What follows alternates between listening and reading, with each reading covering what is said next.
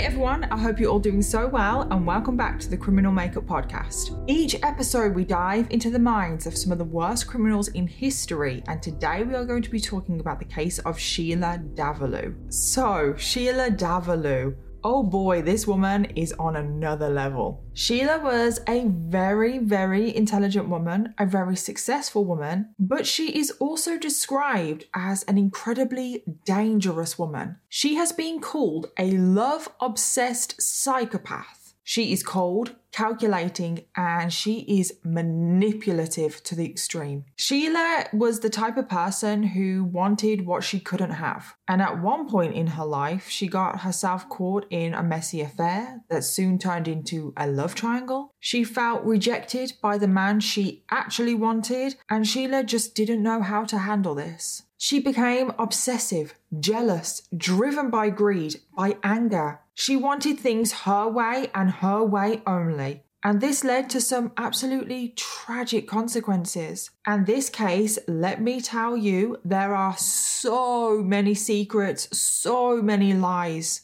so many twists and turns that you just don't see coming. This is the kind of case where you need to pay attention to this one because the messed up world of Sheila Davalloo really is unbelievable. And that is what we're going to be talking about today, so let's dive in.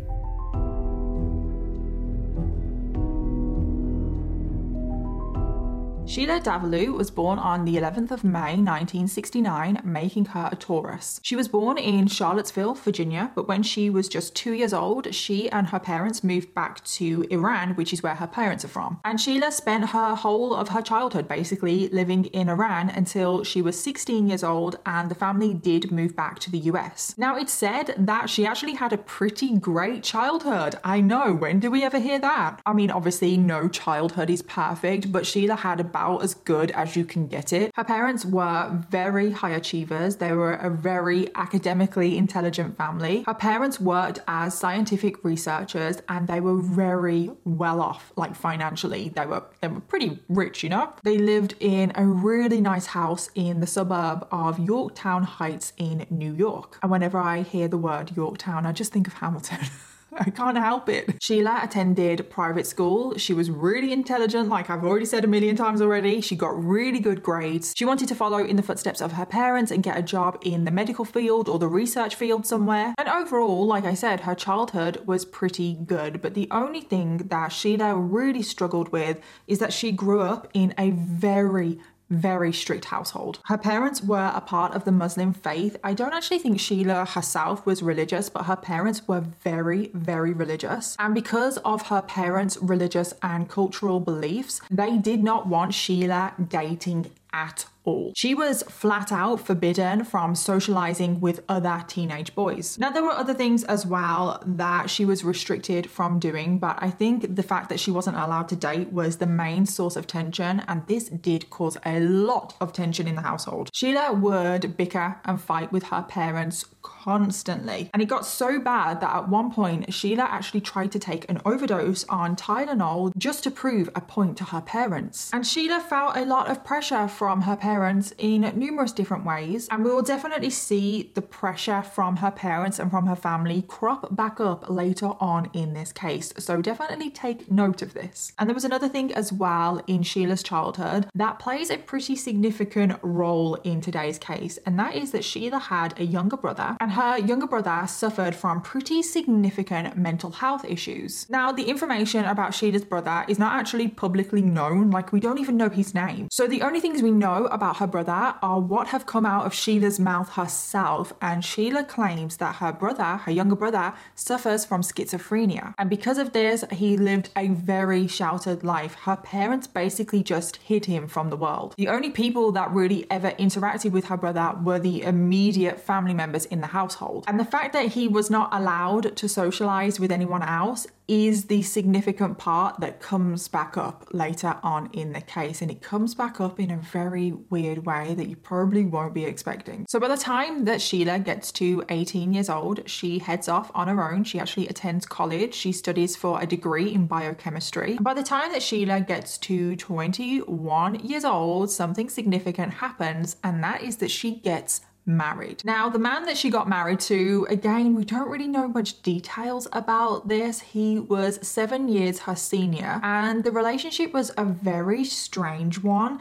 They weren't even in a relationship really. They were almost like roommates, but they got married. They didn't really have a romantic relationship. It was a very strange relationship. There was no connection, there was no bond, there was no love really there between them. They did move into an apartment together, but they just didn't really interact with each other. They didn't socialize, they didn't have anything in common. Now, Sheila has claimed that this marriage was an arranged marriage, but her parents deny this, and we don't know. It may have been, we just don't know. But the relationship between the two of them, it was strange. It was strange. It's like they don't even like each other. So why the hell have they gotten married? So she got married just before completing her undergrad degree. So then she graduates. And this is when she enrolls into grad school, which is the New York Medical College. And there's not really many significant things that happen to Sheila up until this point. Like I haven't really spoken about her school life or college for her undergrad degree. Now she's at grad school because literally nothing nothing happens.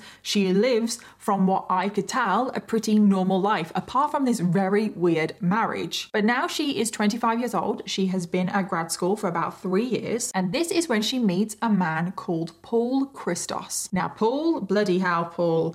Um, Paul, I feel sorry for. I'm just going to put it out there right now. He is a very key character in today's story and Oh my god, what Sheila does to this man, you will not believe. So, Paul was currently 27 when he met Sheila, so he was two years older. Now, he was very similar to Sheila. He was very intelligent, he was a very, very high achiever, and up until this point, he had pretty much dedicated his life to his education, to getting his degree and getting the dream career that he wanted. So, because of this, he hadn't really had much of a social life, he hadn't really dated anyone, and they both met one day when they were both at a study group and they both hit it off. Paul just instantly fell for Sheila. Paul just liked how much they had in common with each other. They had very similar career goals, they were both very dedicated to their education. Sheila was a very friendly person, very outgoing. And I can't believe he said this because it's like, why would you describe someone like this? This, but Paul said that Sheila was a normal person.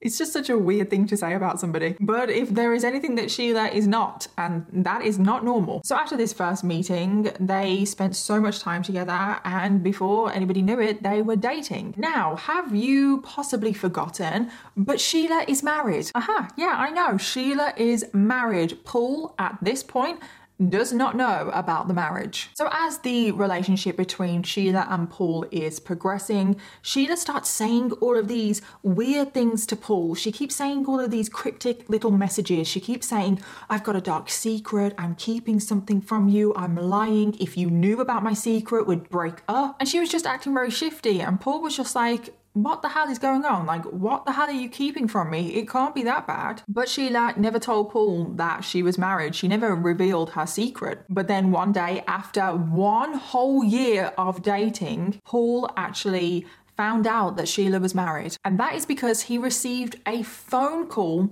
out of the blue from Sheila's husband. I know, can you believe it? Oh my God. Can you imagine dating somebody for a year. That is a long relationship. You are committed. You have fallen in love with this person. And then one day you wake up thinking it's a normal day and you get a phone call from their husband. Well, that is exactly what happened to Paul. The man on the other end of the phone, because obviously we don't know his name, just said, Hi, um, I'm Sheila's husband. I think you're dating my wife. And this is how Paul found out that Sheila was married. Immediately after the phone call, Paul confronts Sheila and he says to her, Is this true? What the hell is going on? Is this your dark secret? And immediately Sheila breaks down. She starts crying and she admits everything. She's like, Yes, it's all true. I'm married. She was apologizing profusely. She was saying, I'm so sorry. I'm stuck in this marriage. I can't get out of it. And Paul was just looking at her and he said, you could divorce him. And Sheila just replied and said, Oh no, I can't do that. My family would not allow that. I would be completely shunned and shamed. And Paul was just like, Well, okay then, if you're going to stay married to your husband,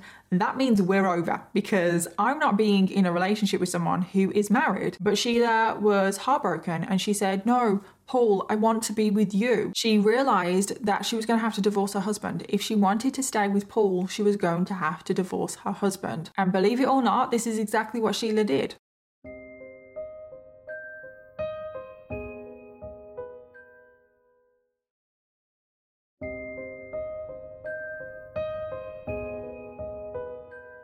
After approximately seeing Paul for a year, Sheila got a divorce from her husband. Now, this was not an easy divorce. She did get a lot of backlash from her family, which is something that she was worried about. And the relationship that she had with her family was definitely affected by this. Again, this is something to remember. This comes up again. So, after her divorce, this is when Sheila enters into the next stage of her life, and that is her marriage to Paul. Even though Sheila had been keeping this secret from Paul, they did stay together. Paul decided to forgive Sheila. He kind of understood that she was in a difficult position and Ultimately, she had picked him, so he forgave her. And after six years of dating, Sheila is now 31 years old. The two of them get married. And following the wedding and the whole relationship, really, after the divorce, is great. Their relationship is very strong. Their careers were also thriving as well. They were really progressing in their careers. Paul was working in the medical research field, aiming to develop cancer prevention methods. And Sheila had recently started working as a researcher for a company called Purdue Pharma. And the couple were thriving. They were essentially like this little power couple. You would think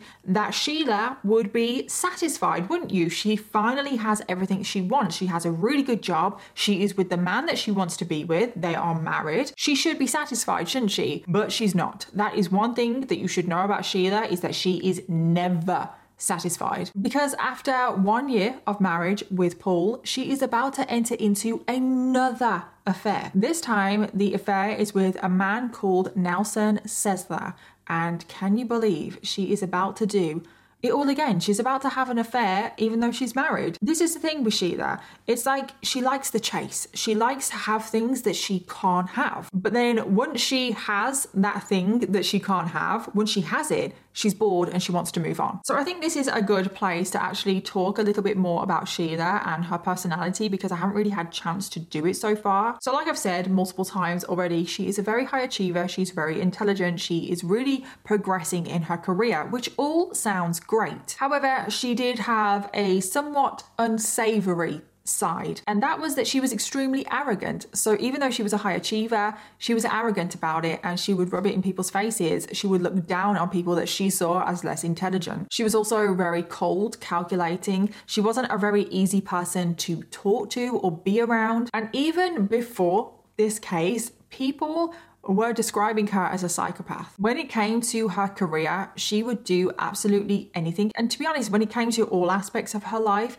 she would do absolutely anything, regardless of other people, to get what she wants. She is a control freak in not a good way. She is obsessive. She is very, very jealous. And she is also a pathological liar, manipulator. And we haven't even scratched the surface on some of the lies that she tells. So, anyway, back to her affair that she has just started with Nelson. So, she first meets Nelson because he also works at Purdue Pharma, which is the same company that Sheila works for. And he is in the summer of 2001, which is approximately approximately 12 months after her wedding to Paul that she enters into a relationship with Nelson. Nelson saw Sheila as very charismatic. She had this kind of energy around her that just made you want to be around her more. She was very charming, very outgoing. Again, I can't see Sheila being any of these things. It's just crazy. She must have been putting on some kind of act because Sheila is nothing like this. And Nelson was showing Sheila a lot of attention and Sheila was loving it. And Sheila also kind of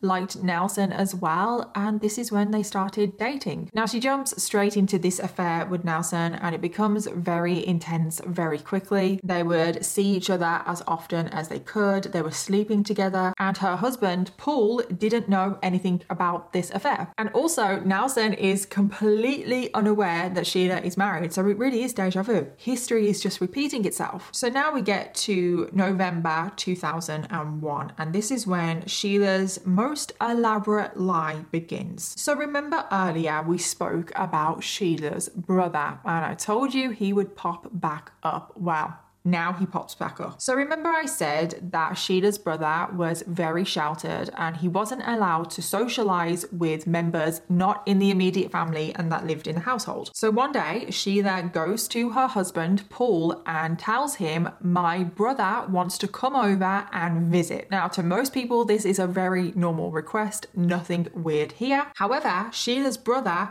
still had not met Paul. Sheila's brother had not attended the wedding. Sheila's brother doesn't even know that Sheila is married, that she's seeing anyone. Because according to Sheila, because her brother has schizophrenia, it's a part of his schizophrenia that he is very sensitive to change. So if he meets new people or if there's any kind of change, significant change, change in his routine, he will have violent outbursts. And this is why Sheila and Sheila's family decided that it was best for her brother to not know about Paul. So when Sheila approached Paul about her brother, initially Paul was like, Great, like this is amazing. I'm finally going to meet your brother. But Sheila said, Oh no, no, there is one catch. And that is that you're not allowed to be here. Yeah, I know. Sheila is telling Paul, I want my brother to visit, but you are not allowed to be here. And Paul just thinks, this is really weird. Like, this is my home and you want me to leave. Paul is very understanding. He understands her brother's struggles with his schizophrenia and he doesn't want to make her brother's situation worse. And he also wants Sheila to see her brother because apparently, according to Sheila, they're pretty close. So Paul agrees. He agrees to leave the home when her brother comes over to visit. He's coming over to stay for the weekend. But Sheila then drops another bomb on Paul.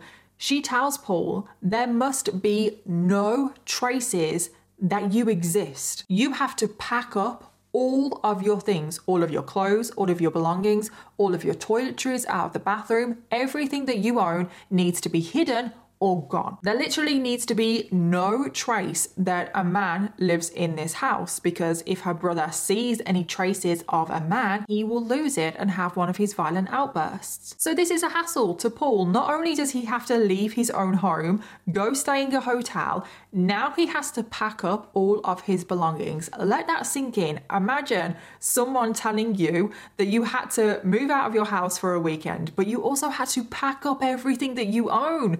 I couldn't do it. It's just absolutely crazy. But Paul is very understanding, a bit too understanding, in my opinion, when it comes to Sheila.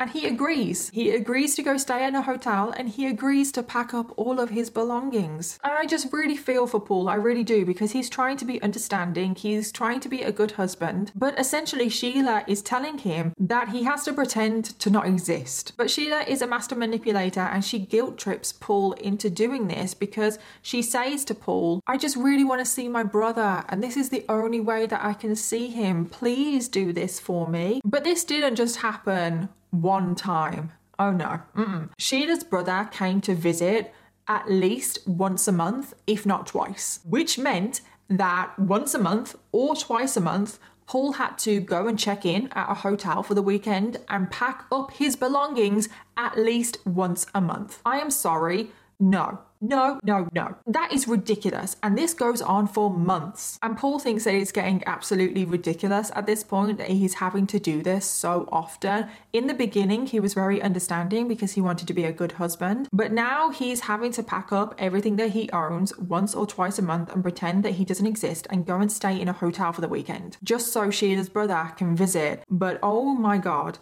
if Paul knew what the actual truth was. Because this whole story with Sheila's brother coming over to visit was lies, was not true at all. What Sheila was actually doing was having Nelson, her boyfriend, come over to stay at her house. I know, can you believe it? She is having her secret lover come and stay at the house, whilst Paul is packing up all his belongings and going to stay in a hotel because he thinks he's doing the right thing by his wife. And remember that Nelson also doesn't know that Sheila is married, which is why Sheila was asking Paul to pack up all of his belongings because she didn't want her boyfriend Nelson to find out that she was married. Honestly, it's just hard to wrap your head around someone lying to that extent. So things carry on like this for a while, and we're talking about a pretty long time. We're talking like months and months here, where Sheila is continuing on her affair with Nelson, and her marriage to Paul is just slowly becoming more and more distant. They're essentially growing apart. However, Sheila wasn't the only one keeping secrets because Nelson was also keeping a pretty big secret of his own. And Nelson's secret is that he was also in a pretty serious long term relationship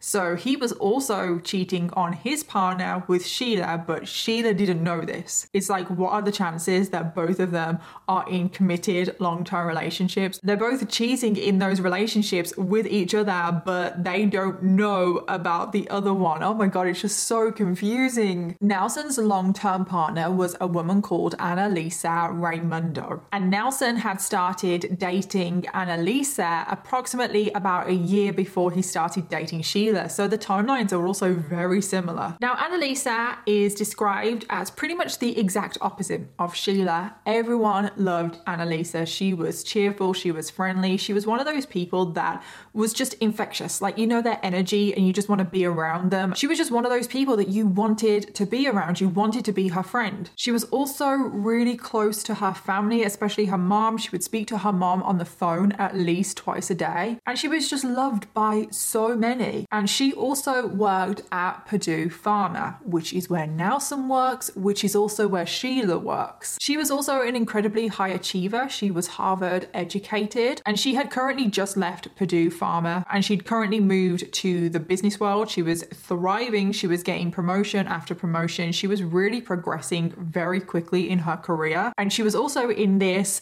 very committed relationship with Nelson. At least she thought that it was a committed relationship. Clearly, Nelson didn't think the same. In Annalisa's mind, she thought that they were heading in the direction of marriage. They were very committed to one another. And it was when Annalisa left Purdue Pharma, this is when Nelson started to become close to Sheila. Now, it's not exactly clear how much Sheila and Annalisa knew of each other. They obviously worked at the same company, but that doesn't mean that you know everyone. I mean, Purdue Pharma, from my understanding, is a pretty big company. You're not going to know everyone that works there. And another difficulty in Annalisa and Nelson's relationship is that because Annalisa was now working for a different company, that company was approximately about two hours away from Purdue Pharma, so she did have to move. So she's also trying to be in a somewhat long distance relationship, which is obviously why why Nelson found it easy to start a relationship with Sheila. But the situation with Anna is going to get so much worse. She is not just being cheated on, she is dragged into this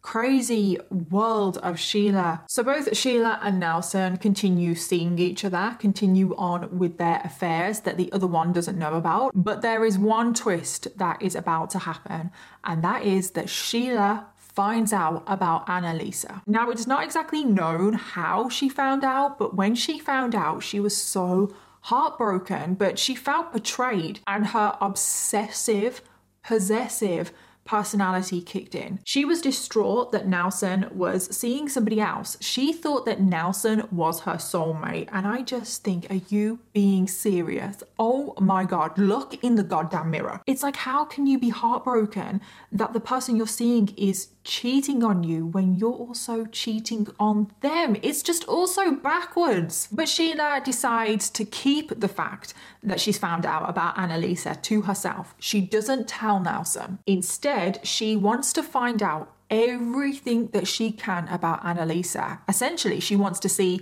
what her competition is, what she's all about. So the first step is for Sheila to hack into Nelson's work phone voicemail. From Sheila hacking into Nelson's voicemails, she started to learn his calendar, his work calendar, what he had going on, where he was going to be, what meetings he had, where the meetings were. And because she was learning everything about Nelson and where he was going to be, she would start to coincidentally bump into him. So, for example, if he had a meeting in a certain room on a certain floor at a certain time, Sheila would make sure that she was just walking down that exact hallway as Nelson was going into that meeting, so they would bump into each other. And Sheila would say, Oh, fancy seeing you here. There was even one time where Nelson was going on a business trip and he had to go on a plane. Sheila found out about this business trip. She found out what the details were of his flight and she booked a seat next to him on the plane. So Nelson is just sat on the plane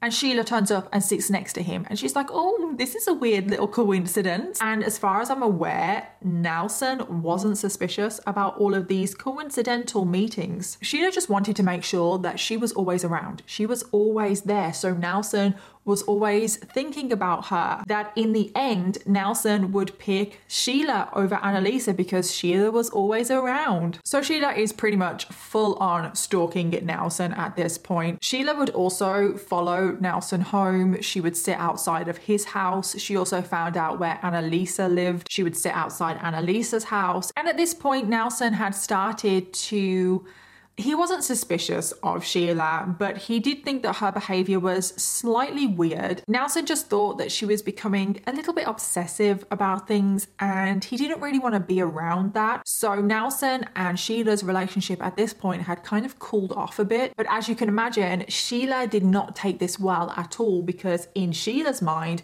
this was essentially Nelson picking Annalisa. I am really sorry if this story is confusing. I realize that it probably probably is, and it is about to get so much more confusing. So I do apologize in advance because there is another couple that is about to enter this story, and that couple's name is Melissa and Jack.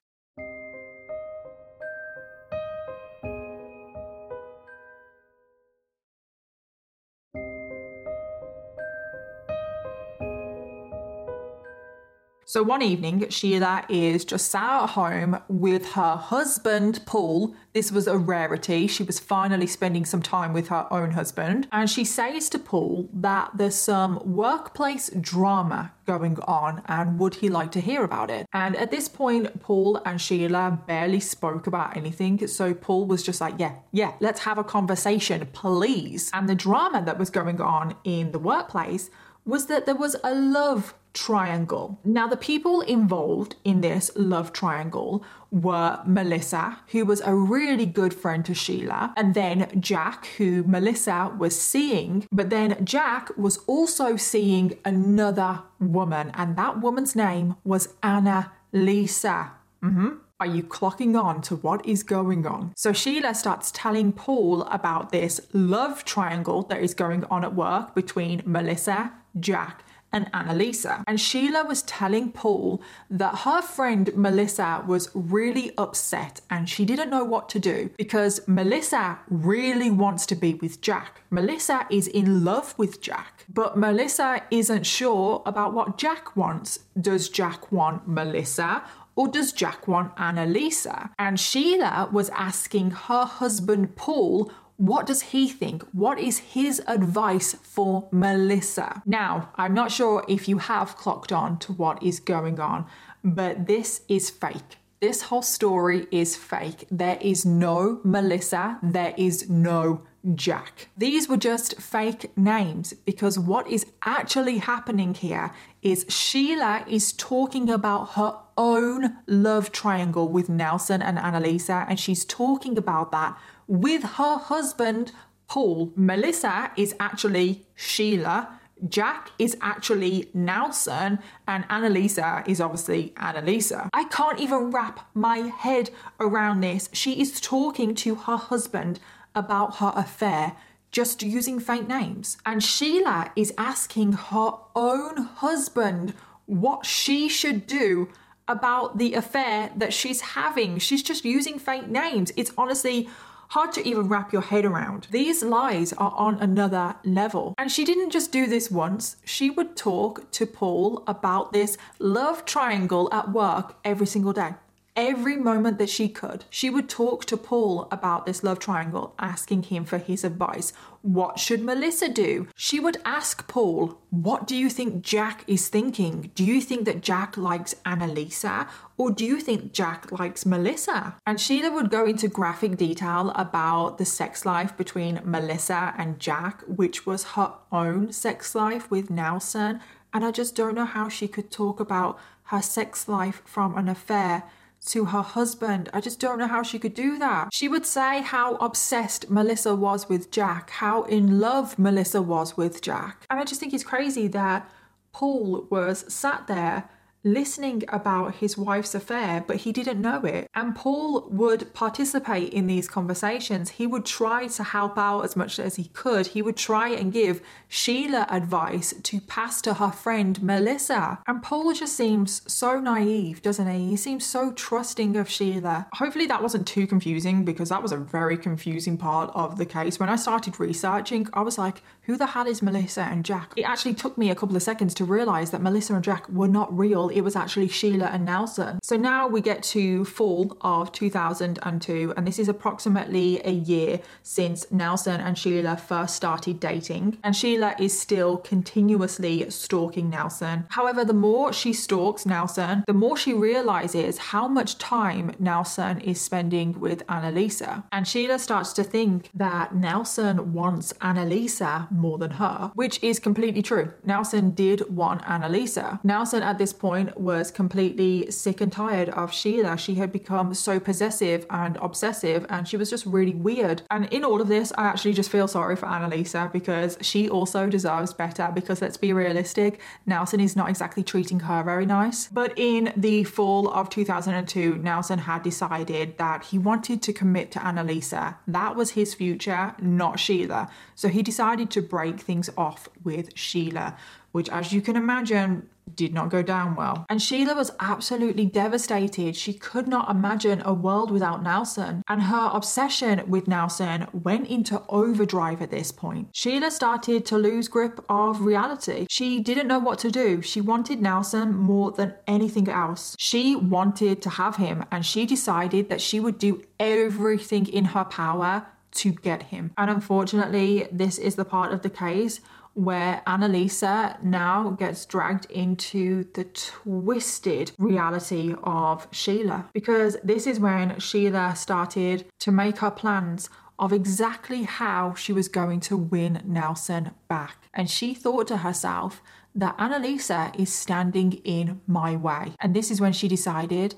that she would have to murder Annalisa. On the 8th of November 2002, Annalisa woke up in her luxury condo with her boyfriend Nelson Sessler. Now, this was a Friday, and Annalisa always worked from home on a Friday. So Nelson headed off to work at approximately 8 a.m., leaving Anna in the condo alone. Now, this just seemed like any normal day. Any other day, nothing weird, suspicious was happening at all. However, this would not be any normal day. Later on that morning, Annalisa received a knock at the door and when she went to answer the door, Sheila was standing on the other side. Now, we don't actually know what Sheila said to Anna at this point, but somehow Sheila managed to force her way into Anna's home. She also pulled out a knife, and this is when she launched her vicious attack on Annalisa. Sheila started to try and stab Anna anywhere that she could in her face, chest, neck. It was a very frenzied attack, but Anna put up a fight. And this was a fight. Anna was not about to go down. The two of them are practically wrestling through this apartment. Belongings, furniture were being smashed, knocked over. Anna suffered multiple defense wounds to her hands. And at one point, Anna even managed to injure Sheila with her own knife. But then Sheila managed managed to get her hands on some dumbbells that were just on the floor in Anna's apartment and she picked one up and repeatedly started smashing it over Annalisa's head. And tragically, in the end, Sheila managed to overpower Annalisa. She suffered severe blunt force trauma to the head. She was also stabbed nine times. These stab wounds were in the face, neck, and chest. And tragically, Annalisa lost her life to these injuries. And it's just so sad that Annalisa got dragged into this. Anna was completely innocent. Why couldn't Sheila just leave her alone? You know, just leave her alone. Annalisa has done absolutely nothing. But the warpath of Sheila Davalloo is not over yet.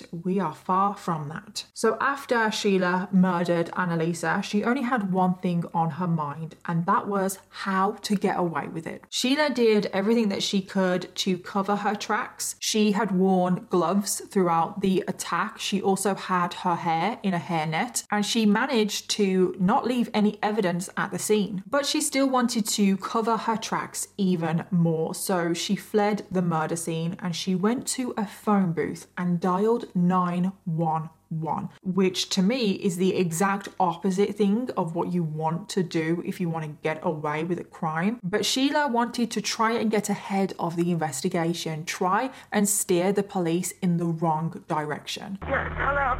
I think the guy is, is it attacked my neighbor. You think someone attacked your neighbor? Yes, yes. I heard yelling. I heard yelling. What are you, you don't know your hello?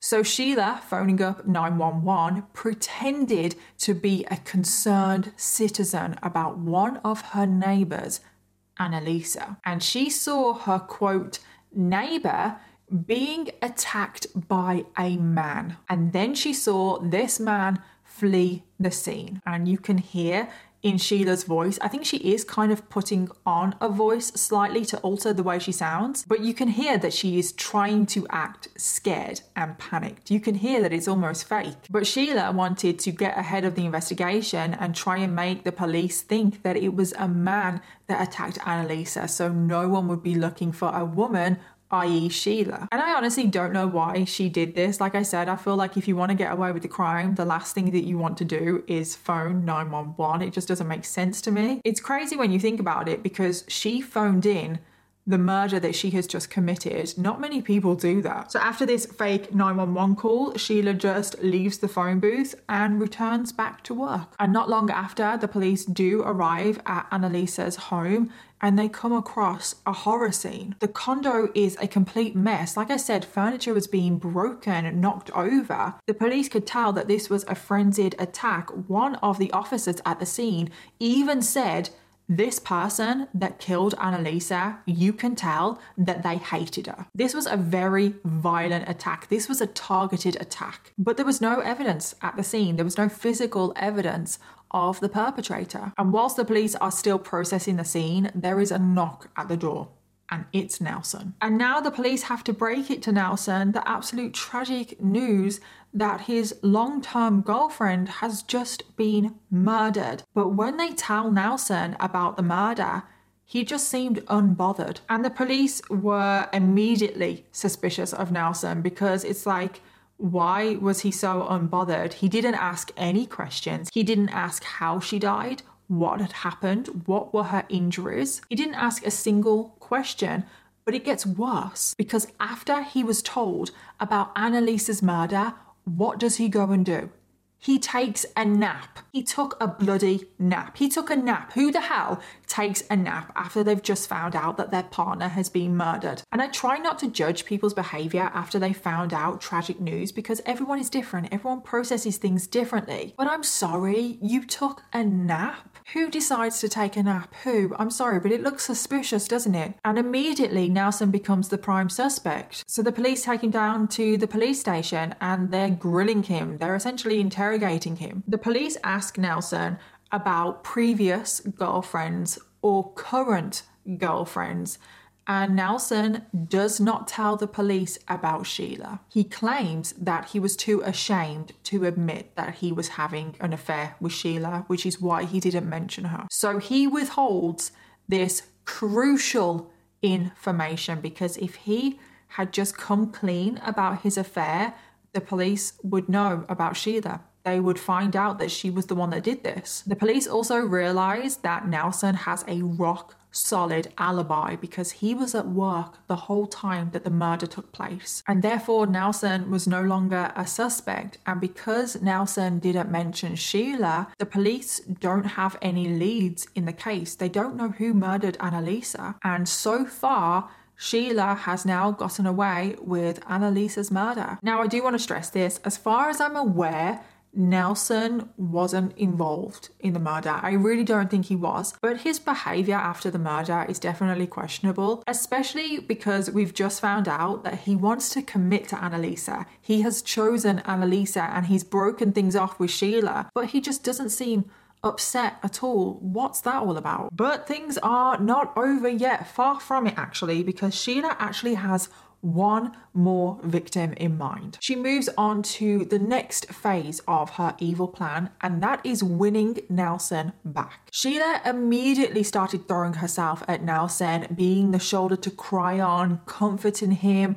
being there for him, doing whatever he wanted. And before you know it, Sheila and Nelson are back together. He seems really heartbroken, doesn't he, Nelson? And even though Nelson and Sheila are back together, apparently Nelson doesn't suspect a thing. It's like Nelson knows what Sheila is like. How did it not go through his brain at least once? Maybe Sheila had something to do with the murder of Annalisa. So Sheila is once again sneaking behind Paul's back because remember, she's still married. And it wasn't long until Sheila told Paul that her brother would be coming over to stay again at the weekend, which meant that Paul had to pack up all of his belongings and go and stay in a hotel. And things go on like this for four months. Aha, four months this is going on where Nelson and Sheila are back seeing each other, and Nelson is visiting Sheila's house, and Paul is at the hotel. So, this has been happening now for approximately two years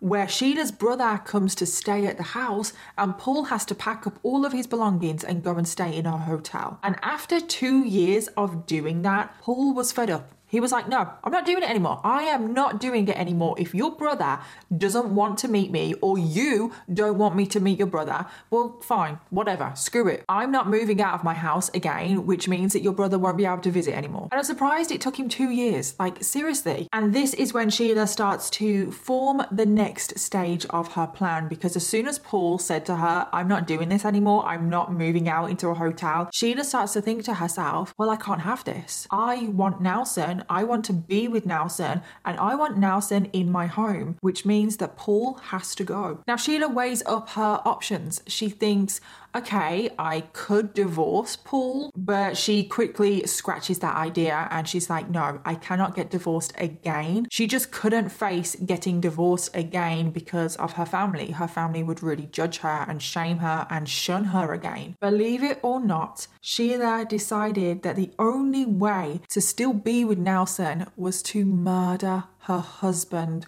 Paul. She believes that because she has gotten away with the first murder that maybe she would be able to get away with it again. Which I don't know why she thought that because if her husband shows up dead somewhere, she is going to be prime suspect number one because they always look at the partner. So Sheila came up with this very elaborate plan of how she was going to murder Paul and get away with it because she wanted to make it look like an accident. And the plan that she came up with is just so bizarre. It's actually what makes this case pretty infamous. So on the 20 23rd of March 2003. This is five months after the murder of Annalisa. So, so far, she's getting away with it. No one has even suspected her of this murder. So, on this day, she approaches her husband, Paul, and she says, Paul, I want to play this game with you. She said that she'd heard about this game at work and it involves being tied up and blindfolded. And Paul was like really taken aback. He was like, you want to play a game with me. You barely want to talk to me, and now you want to play a game. But Paul was willing to do anything, to be honest. He really wanted to improve their relationship, and he was willing to do this. It's like he was not going to turn down this opportunity. Paul asks, like, how do we play this game? So Sheila says, All you have to do is you are tied up, you are blindfolded, and then the other person gets random objects from the house and places it on different parts of your body. And then the person that is blindfolded has to try and guess what that object is. Now, Sheila was stressing, like, this is nothing sexual, it's not a sexual game or whatever. Kind of sounds like it. So Paul agrees to play this game, and Sheila agrees to be blindfolded first. So this is what happens Sheila is blindfolded, she is tied up, and then Paul gets random objects from around the house and kind of like places them on her body in different places. Now, the kind of objects that he was getting were like little ornaments. They had like a small dog ornament, and he got that and kind of placed it on her somewhere. To be honest, I can't really even picture what this game would even look like. He got a camera and put it on her. I don't even know how you were meant to guess these things. And Sheila apparently couldn't. She couldn't guess anything that Paul put on her. So Sheila was getting a little bit fed up and she said, okay, okay, let's switch. I'll blindfold you, tie you up, and then I'll place things on you. You have to guess them. Now, Paul was actually pretty good at this game. He actually managed to guess everything that Sheila put on him. And Sheila was like, oh, you're pretty good at this. Let's see how you do with this last item that I have for you. Now, at this point, Sheila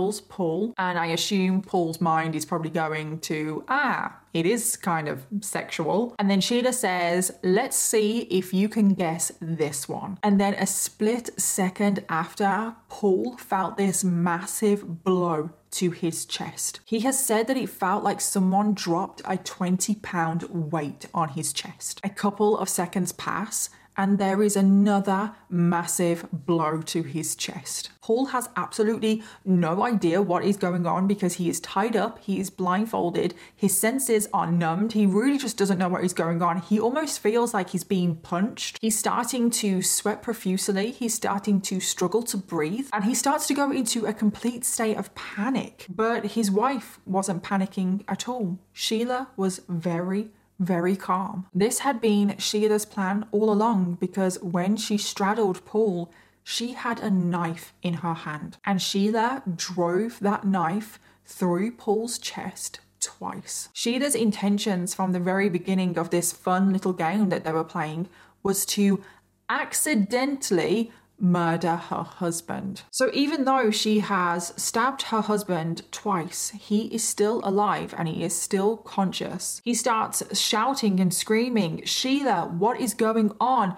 Untie me, take my blindfold off. And Sheila had to bring out her best actress routine and she was like, Oh my God, oh my God, you're bleeding everywhere. Oh my God, I'm so sorry. It was an accident. Oh no, what the hell is going on? Paul is shouting at her, Uncuff me, uncuff me. And Sheila is like, Oh, I don't know where the key is even though she has the key. So Paul is just there, tied up, blindfold on. He's bleeding profusely. He still doesn't know that he's been stabbed, I just want to point out, but he is shouting, Call an ambulance. I need an ambulance. Call an ambulance. His blindfold has come off at this point, and Paul watches Sheila take out her phone call 911. And she is saying down the phone, My husband is bleeding. We were playing a game. It was an accident. I don't know what's going on. Please hurry. Paul was literally watching his wife make this phone call, but she wasn't on the phone to anyone. She had just pretended to call 911 because at this point Sheila couldn't bring herself to attack her husband again and actually actively murder him. So she was just hoping that he would bleed out that he would die from his injuries. And unbelievably, I can't believe I'm saying this, Sheila leaves the room to make another phone call. And who does she phone? She phones Nelson. She phones Nelson and says to him, Do you want to come over to my house tonight? It's like, really? You have just stabbed your husband twice. You are planning to kill him, clearly.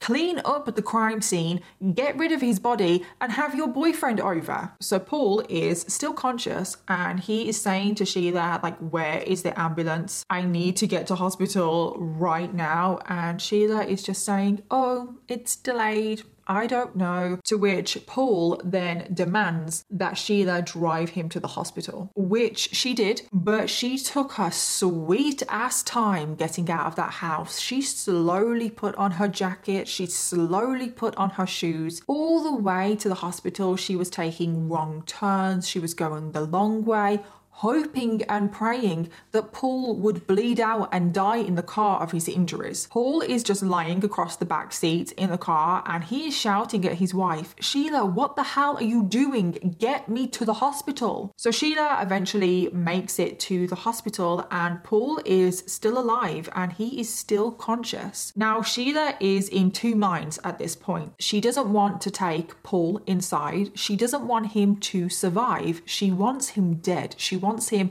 out of the way so she can be with Nelson. So when Sheila pulls up to the hospital, she doesn't go to the main entrance to the ER or anything like that. She actually pulls round to the back of the hospital at the back of the car park. She gets out of the car. She still has her knife. She opens the back door and stabs Paul in the chest again. At this moment, the penny finally dropped for Paul. He then realized in that moment that his wife was trying to murder him. And I don't know how, but he managed to gather the strength to fight her off. And I really don't know how he did this because he has been stabbed three times in the chest. And as they were both struggling and fighting, they were both struggling for the knife. Paul manages to knock the knife out of Sheila's hand. And thankfully, there were some hospital staff that were clearly on a break at the back of the hospital. They saw the fight, they saw what was going on, and they immediately rushed over. At this exact moment, Sheila fled the scene and Paul was rushed to ER. He actually had to have open heart surgery because the knife had actually made contact with his heart. And amazingly, in the end, Paul survived this attack. Thankfully, Sheila's plan to murder her husband had failed. So now you might be thinking, okay, where the hell did Sheila run to? Is she going to get away with this? When will she be stopped? Well, thankfully, we are finally getting to the downfall of Sheila Davalloo. It wasn't too long after Sheila fled the scene that hospital staff spotted her. She was tracked down by police, arrested, and taken in for questioning. At this point as well, Sheila didn't know if Paul was still alive or not, and the police decided to play on that. The police knew that Paul was going to make a recovery, but they didn't tell Sheila that. The police actually told Sheila that Paul was going to die, so she better talk and tell them what had happened. So Sheila, because she thinks that Paul is going to die, she realizes, well, Paul won't be able to tell his side of the story. So Sheila starts telling the police a load of lies. We were just playing the game.